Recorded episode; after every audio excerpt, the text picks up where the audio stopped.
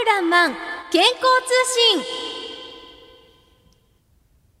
春菜先生これって風邪ですか？春菜先生。ん？さゆりちゃんどうしたん？今日ちょっと鼻声だね。あくちゃんお。もう風邪ひいちゃいました。すごい今あのまっすぐ越しに鼻水飛んできたよ。風邪ひいたん大丈夫なん？いつから困ってんの？もう先週からずっとこんな調子なんですよ。あくちゃん。大丈夫？熱あるの？それがないんです。喉は痛くない？痛くないんですが、うん。もうくしゃみが出て鼻水が止まらないんです。うん。それと咳も出て出て困ってるんです。風邪薬を飲んでも治らないし春菜先生助けてください。あーさゆりちゃん鼻水って透明でしょ。えなんでわかるんですか？さゆりちゃんの顔色見たらわかるよ。とりあえずいつも通り舌見せて。はーい。うん。次脈見るね。お願いします。うーんさゆりちゃんはい。この夏かなり冷たい飲み物食べ物取ったでしょ。わかるよ。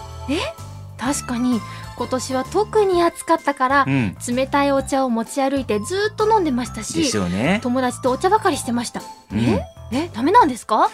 このくしゃみとか咳ってね朝の起きがけとか冷たい空気吸ったら出ない？確かにそうです。うん。あとね最近ね夜とか酸っぱいこの甘酸っぱい胃液とか込み上がってきたりとか。胃腸の調子はどう？なんでわかるんですか？うん。寝る前になるとなんか甘酸っぱいものが上がってきて、うん。それが辛くて水を飲んで寝てるんです。それは胃肝だよ。いかん？え？何がいかんのですか？その胃肝じゃないの。胃が寒いと書いて胃肝のことだよ。いかんって何？何？何叫んの？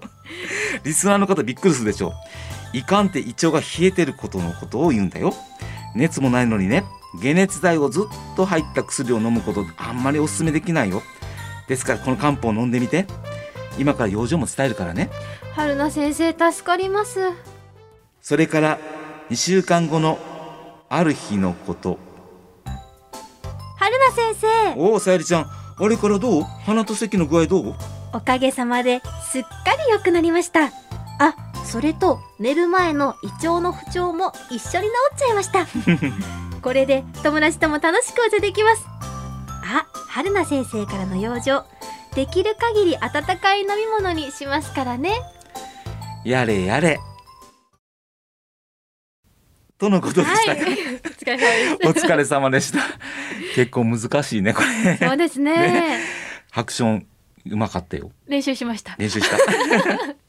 さゆりちゃんね、はい今回のこの薄くて、うんえー透明な鼻水と咳、はいそして冷たい空気に触れるとね、なぜか症状が現れる理由、説明できる？なんか全体的に寒い感じがしますし、そうだね。夏場の冷たいお茶が胃腸を冷やしてしまってそれが肝熱でいうと肝の症状になって現れてるってことですねそうですね。寒い熱で言うと寒さの影響が胃腸の影響。そしてそれがね、実は秋口の肺に現れるっていうことがね、はい言えるのかなと思うよね。うんうん五臓六腑の五臓、肝心脾肺腎だから日の隣は肺でしたねそうそうそ肺って鼻に関連があるんですよねう。そうだね。でも先生、うん今回の症状に夜に胸が焼けるような症状がありました、ええうんうん、よく逆流性食道炎のような症状もそうそう胃腸の冷えとか、うん水の影響として現れるっていうことですかね。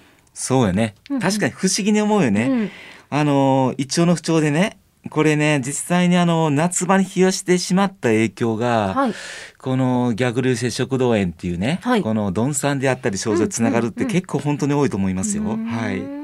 夏場に冷やしすぎたっていうことですかね。そうそうそうそうん西洋医学での治療って、胃酸を抑える薬をまあお渡しするんかなと思うんですけども、漢方の考え方では水の影響として考えるってことですよね。そうだね。面これうん、あの胃な胃の中にこう水がちょぽちょぽしてる感じ、胃内低水って言うんだけどね。だから、あの、胃の中の水分代謝が悪くなってるようなイメージ。はいはいはいそれがね、あの、実は、あの、唾液にも現れるんよね。唾液、唾ね。はいだから、絶えず薄くて透明な唾液がね、少し垂れやすいとかうんなんかそういう方ね。これ実は、胃腸の冷えがあって、はいこの胃袋の入り口が少し締まりが悪い方ね。そういう方結構ね、あの胃液と唾液って関連性がないかもしれませんがそれ実際にちょっとあるんかもしれませんそういう方が多いんではい。ですからあの舌っていうものはね、はいまあ、いつも言っている通り内臓の鏡を見ていくうんうん意味では、ここを見ている中ではい。この舌の中心これは胃腸の部分なんですけど、はいはいここにやっぱり薄い苔がついてるそれも乾いてる苔じゃなくて、うんどっちかというとこう透明でサラサラしてる苔がうんべったりついてる方、はいそういう方ね実は逆流性食道炎の方結構多いと思います。はい、えー、さてそろそろお別れの時間になります。はい。えー今日は夏場に胃腸を冷やしてしまった方がどういう影響になるかっていうことを少しね二人でちょっと頑張ってやりました。はい。さゆりちゃん、えーはいぼちぼち温かい飲み物まあ恋しくなるかなと思うんです。そうですね。うん。お茶湯とかね、これからの季節は意識していきたいですね。そうだね。本当に季節の変わり目をねあのやっぱり早く感じてしまうんですけども、うん。食べ物もねやっぱりぼちぼちネギ生姜シナモンそして玉ねぎなんかも上手に取り入れるといいかもしれません。で秋は実はブドウをはじめ結構体を冷やす食べ物あ取られる方、ね。結構多いんですね、はい。柿もねまださっき早いんですけどあります、こういった胃腸が冷えが気になる方はね慢性的に実は今日の勉強です。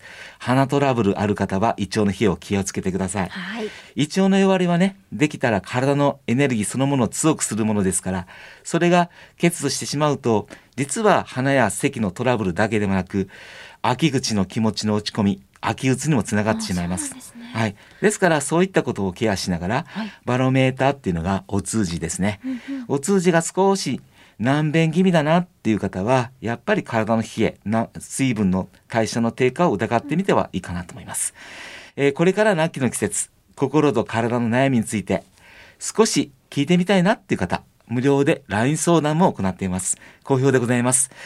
私の個人の LINE の ID を今からお伝えします。haruki2015-0813 haruki2015-0813 ポッドキャストでも配信しています。お聞きくださいね。素敵な日曜日をお元気で過ごされてくださいね。お相手は漢方薬局春らんまん春夏恒明と相川さゆりでした。また来週この時間にお会いいたしましょう。